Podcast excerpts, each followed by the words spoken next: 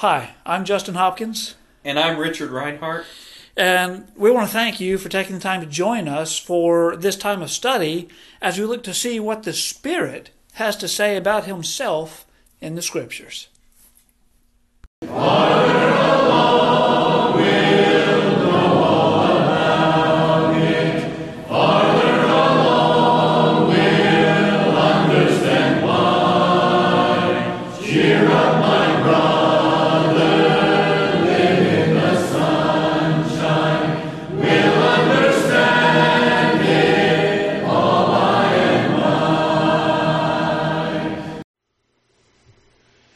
Thanks for joining us again for the Spirit according to the Word.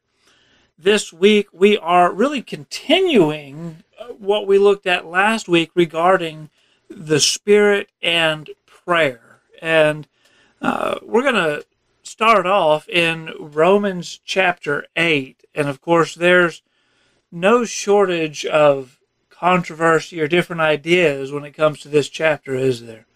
No, there's not. And uh, you know, Romans chapter eight, you know, the, the, the verse really that we're going to be keying in on is verse twenty six. Likewise, the Spirit also helpeth our infirmities, for we know for we know not what we should pray for as we ought, but the Spirit itself maketh intercession for us with groanings which cannot be uttered. And that verse right there is uh, sometimes a difficult one. Quick question: Did you say the Spirit itself? I, I did, yeah, and and so so that verse, and and, a lot of times, you know, this verse is used uh, to talk about you know the the Spirit, the Holy Spirit helping us in prayer and, and making intercession for us. And so I want to consider that idea and, and what does this passage say and how do we harmonize this with the rest of the chapter and other passages as well that talk about intercession. And in particular, uh, who is our, our intercessor as Christians? Well, Jesus is our mediator. Yeah, he, He's our advocate. he is. And and there's several places in the New Testament that talk about that. And and so how does this this work if, if Jesus is our mediator and, and the Holy Spirit also doing this? So let's kind of back up a little bit to verse 22. Paul says, For we know that the whole creation groaneth and travaileth in pain together until now. And not only they, but ourselves also, which have the first fruits of the Spirit, even we ourselves groan within ourselves, waiting for the adoption, to wit, the redemption of our body. For we are saved by hope, but what hope is seen is not hope, for what a man seeth, why doth he yet hope for? But if we hope for that which we see not, then do we with patience wait for it. And so here in verse 23, uh, Paul mentions that we have the first fruits of the Spirit. And the King James here capitalizes the word Spirit. Uh, what about the New King James? So we're back to talking about verse uh, 26, correct? Uh, 23, verse 23. Oh, so- I'm sorry. I'm sorry. Verse 23. Uh, Spirit is capitalized. Yeah, and so the definite article is there in the original. This is, you know, the first fruits of the Spirit. And we think about those those first fruits, uh, my mind goes immediately to Galatians and the fruits of the Spirit.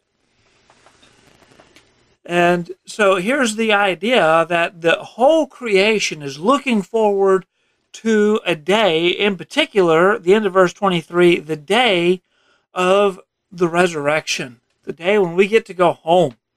And we ourselves are looking forward to that day. And here again is the idea, verses 24 and 25, that our hope is yet in the future. Our hope is not in this world. It's not here in this life, because if if it's already attained, if we have it, what are we hoping for? But hope is something that is yet to be realized. And so, in the same way, he says, verse 26 likewise, the Spirit also helps our infirmities. And so, here again, the King James capitalizes the word Spirit in verse 26. What about the New King James? So in verse 26, uh, the first occurrence of spirit is capitalized, and then the second occurrence of spirit is capitalized, and then the New King James says spirit himself, and himself is also capitalized. Interesting. That that's why I perked up when you said spirit itself earlier. Yeah, that that- that is interesting, and and, and so. Uh, you know the spirit also the spirit helps our infirmities and and here's the infirmity that paul talks about we know not what to pray for as we ought and, and certainly that's something that's not unique to us you know the, the apostles asked jesus to teach them how to pray and uh, certainly i i think any of us can can relate to that idea that that we're struggling with something we're wrestling with something it's heavy on our hearts and we want to pray but we just can't find the words. We're just not sure how to to to pray about this thing to God. We're not sure exactly what we should be praying for. Yeah, I know I struggle with that. Yeah, and and and so and typically those situations are the ones that are the most pivotal, pivotal, the most pi- pi- important in our lives. Use a different word. Yeah. Uh, you know, and and to us, they're big, they're huge, they're momentous. We don't know what we want. We don't know what the best way to approach it is, and we certainly don't know how to pray about it. So, what do we do in those times? And, this verse, that's what Paul's talking about. And so then he says, you know, this is how the Spirit helps us in our infirmities. The Spirit itself makes intercession for us with groanings which cannot be uttered.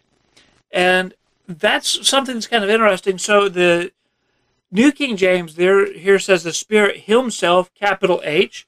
Uh, American Standard says the Spirit, capital S for Spirit, lowercase h for Himself.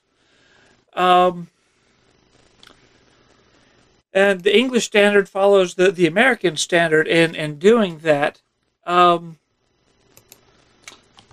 but what's interesting is that that word for for himself or itself, this is in the the neuter gender, that that pronoun. Uh, so it's not a masculine gender, himself. It's neuter, it's self. The spirit itself makes intercession. So what spirit is this? And this spirit that helps our infirmities, the spirit that makes intercession, does so with groanings which cannot be uttered. You know, could this be an instance where, you know, how a lot of people sometimes will like to use the phrase, "Well, God knows my heart." Mm-hmm. Well, God knows our heart, and if our heart is is such that we have that spirit of holiness and we're striving to do the right thing, and then we have this big question in our mind of, "Well, should I do this or should I do this?" You know, well, what should I do? The Lord knows what's in our heart, and so so that's where that comes in. I- You know, does that Quite possibly. Let's look at verse 27. So, he that searcheth the hearts knoweth what is in the mind of the Spirit, because he maketh intercession for the saints according to the will of God.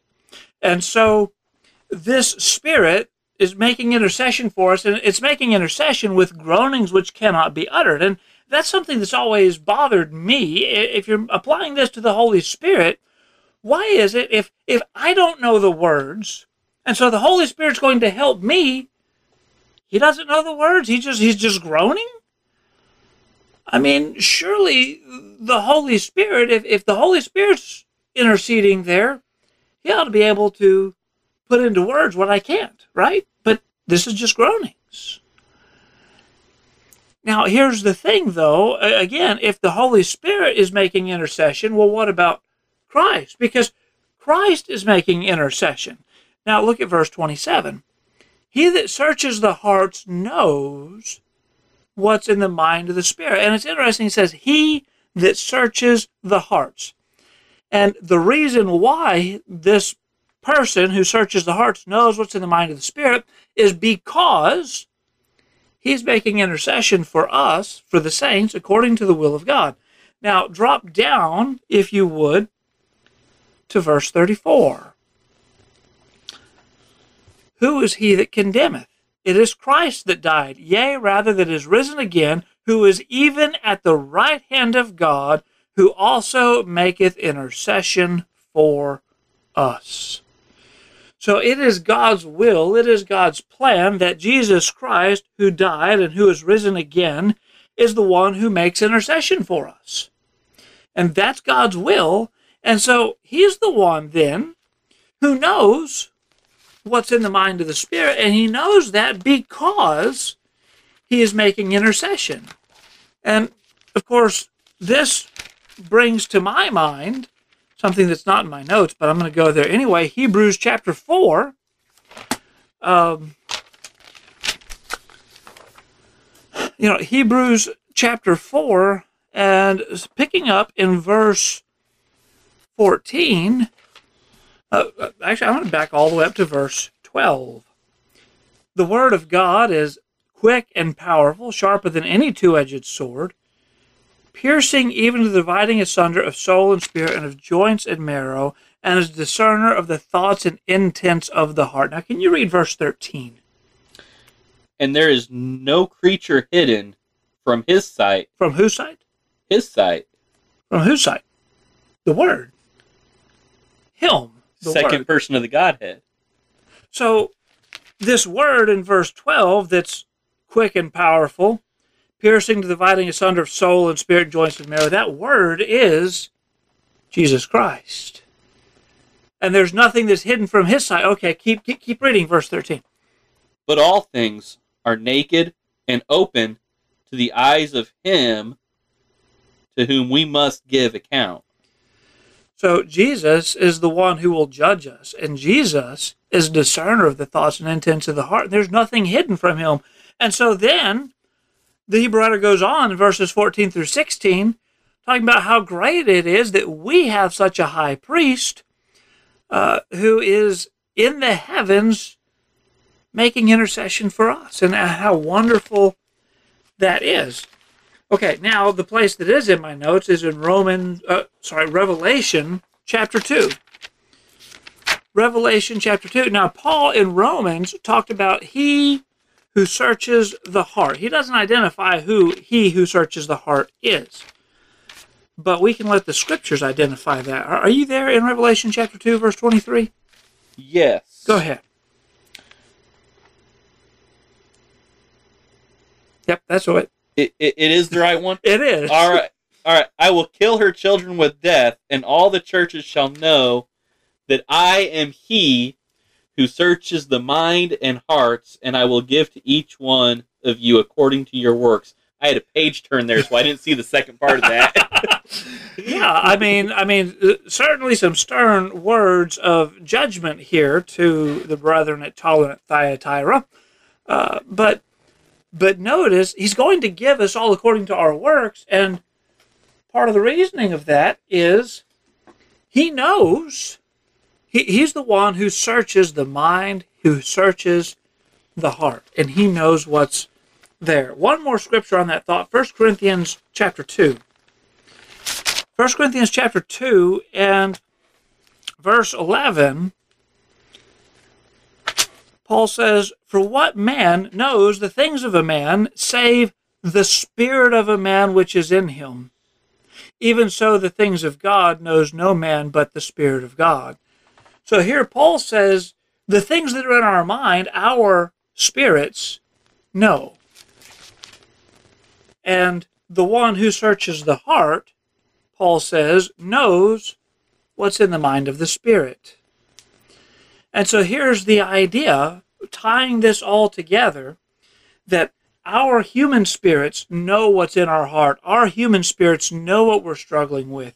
And Jesus Christ, as according to the will of God, is our mediator, our intercessor, and he searches our hearts, he searches our spirits, and he knows what our spirit is groaning about. And he's the one who makes intercession for us before And God. Since he knows that, and he knows what those groanings are, he is able to make that intercession. Yeah, and, and he makes it quite articulately. He's able to articulate before God what we can't. which is amazing. It really is. And so I submit to you then that here this this verse in Romans chapter 8 talking about the spirit that makes intercession for us with groanings which cannot be uttered. This isn't the Holy Spirit at all. This is our spirit that when uh, your heart's just in a big ball of knots and you go to God in prayer and all you can say is, "Oh, Jesus knows exactly what all of that means. And then he's the one taking that prayer before the throne of the Almighty. You know, it makes me wonder, you know, why did the translators translate it the way that they did? Well, I mean, it, it, it has to come from some sort of a doctrinal bias, some something that they had preconceived in their minds. And one other scripture on this note is uh, 1 Timothy chapter 2. 1 Timothy chapter 2 and verse 5. Notice what Paul, again, the same Paul who wrote Romans chapter 8, says here. You got verse 5 there for me? Yeah. For there is one God and one mediator between God and men, the man Christ Jesus. You know, that word one seems to be a key word. Mm-hmm. Absolutely. And, and that one is, of course, Jesus.